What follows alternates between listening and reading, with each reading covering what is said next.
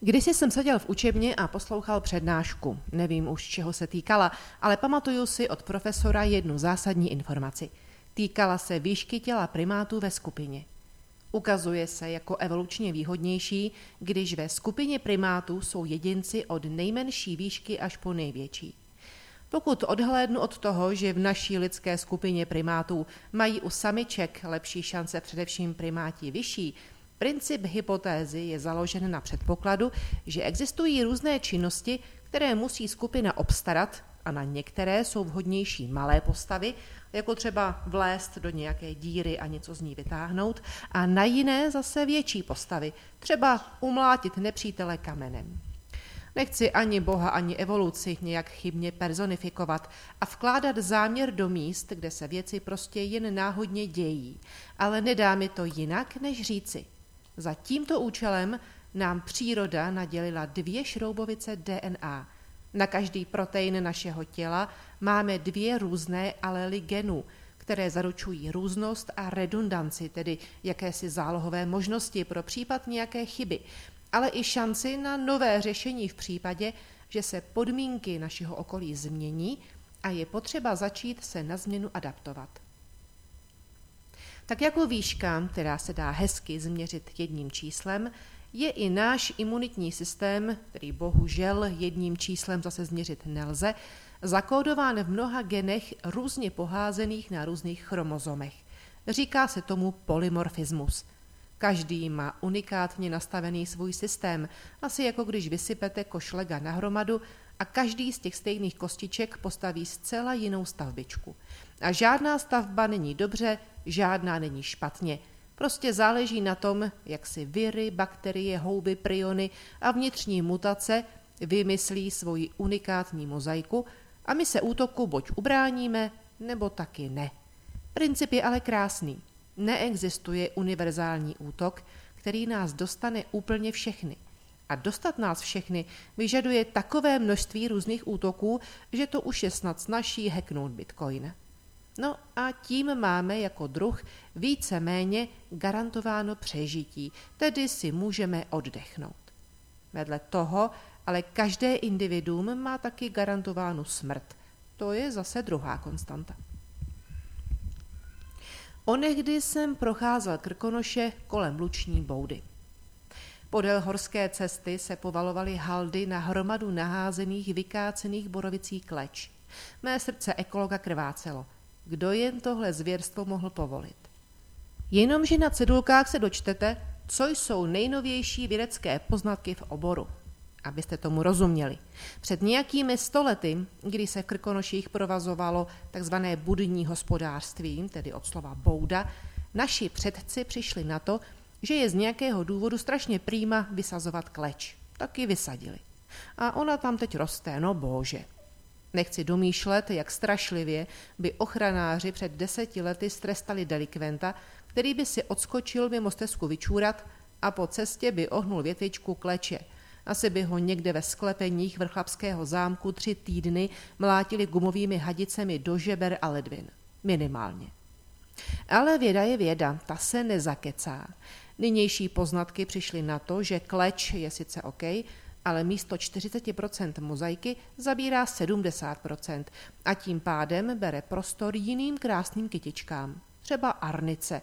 A je to natolik katastrofální, že je potřeba poslat do hor bandičku ochranářů, kteří vyřezávají kleč hlava nehlava. Nejsem odborník na kleč. Nechci spochybňovat závěry o arnice, jen mi kácení připadlo brutální, i když demonstrovat kvůli němu nepůjdu ale konstatuji, že se neustále mění paradigma. Kleč ano, kleč ne. Máslo ano, máslo ne. Rostlinné tuky ano, rostlinné tuky ne. Hlavně hned sunary a nekojit, pro boha kojit co nejvíc a co nejdéle. Přimíchávání biopaliv ano, přimíchávání biopaliv ne. Na vše je nějaký závěr vědecké studie, která byla kvalitně zpracována.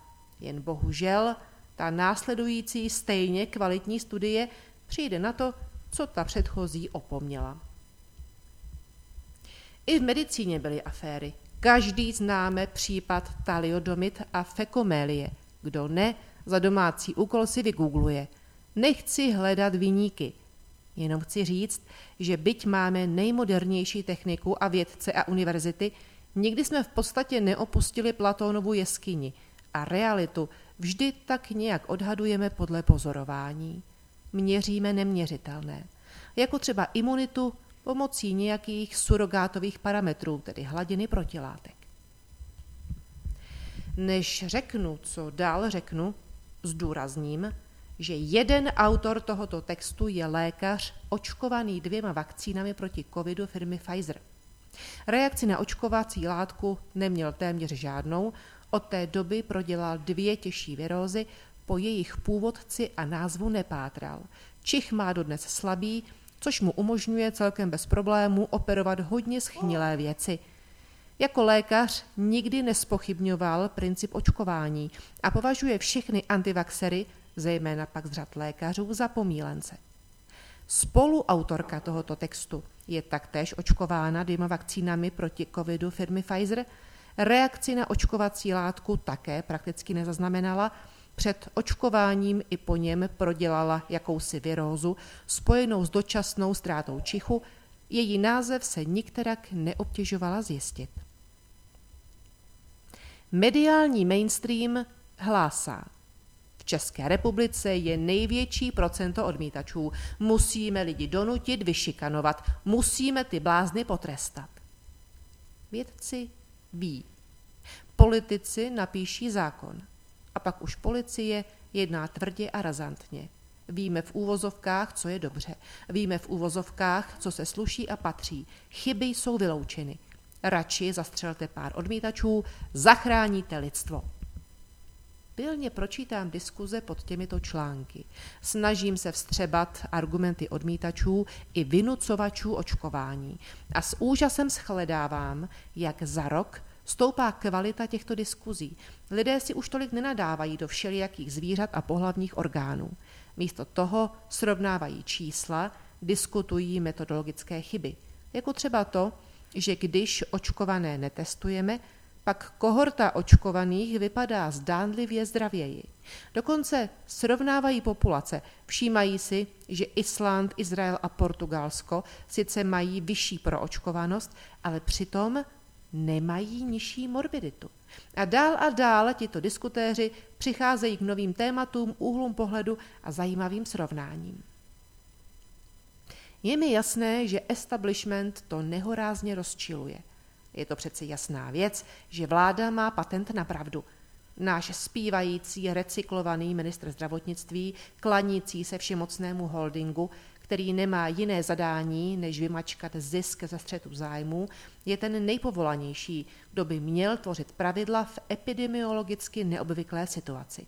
Ostatní jsou jen dezinformátoři. Jenže my už víme, že diverzita je v principu k přežití dobře. Už víme, že jak lidstvo, tak vědci klopítáme od chyby k chybě, abychom nakonec spíše empirií než vědou zjistili, jak věci mají být, aby fungovaly.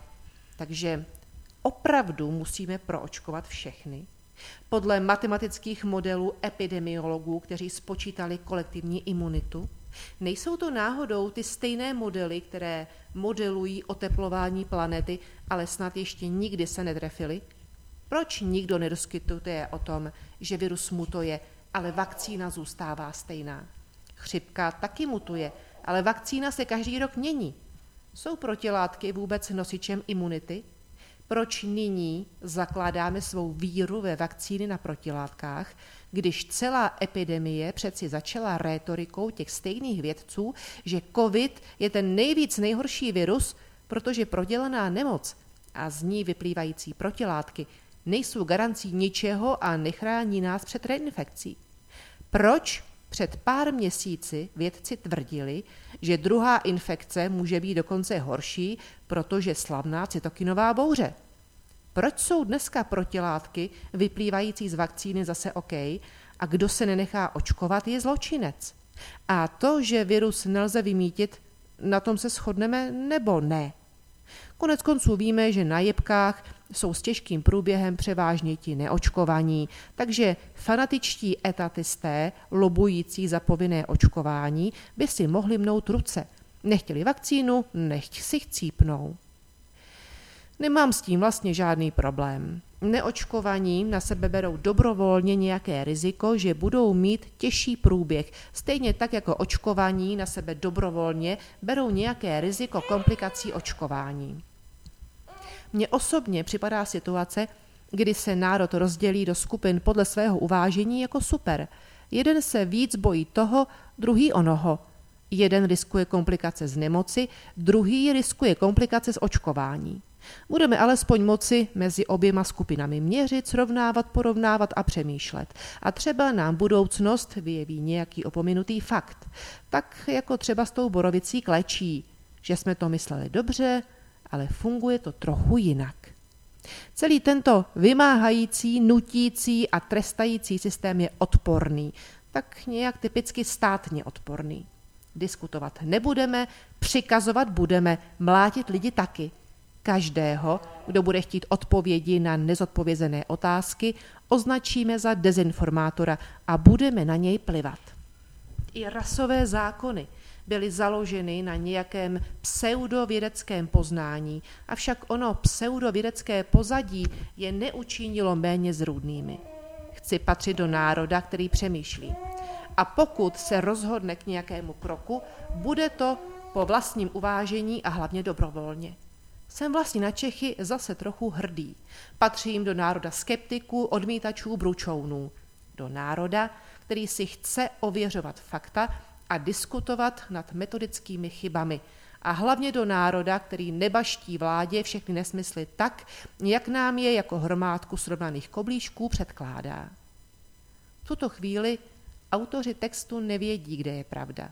Jen vědí, že rozmanitost není špatně nikdy že jako lidstvo na koronavirus nevymřeme a že se ho nezbavíme a diletantů ve vládě asi také ne.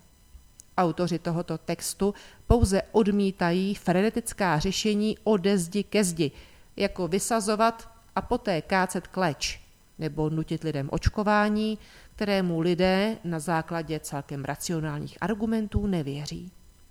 Oba autoři tohoto textu mají již od začátku pandemie nepříjemný pocit břiše, že vládní opatření mají na svědomí více životů, než si kdo dokáže připustit a že nucené očkování je koncentrované zlo, byť proti očkování jako takovému nic nenamítají. Národe byti, národe čti, národe přemýšlej a pochybuj, jsme post-dekartovská kultura – která se znechuceně nenechá převálcovat tupým centralismem. Češi, bravo. Autoři tohoto podcastu jsou doktor Martin Vavruša a ekonomka Markéta Šichtařová.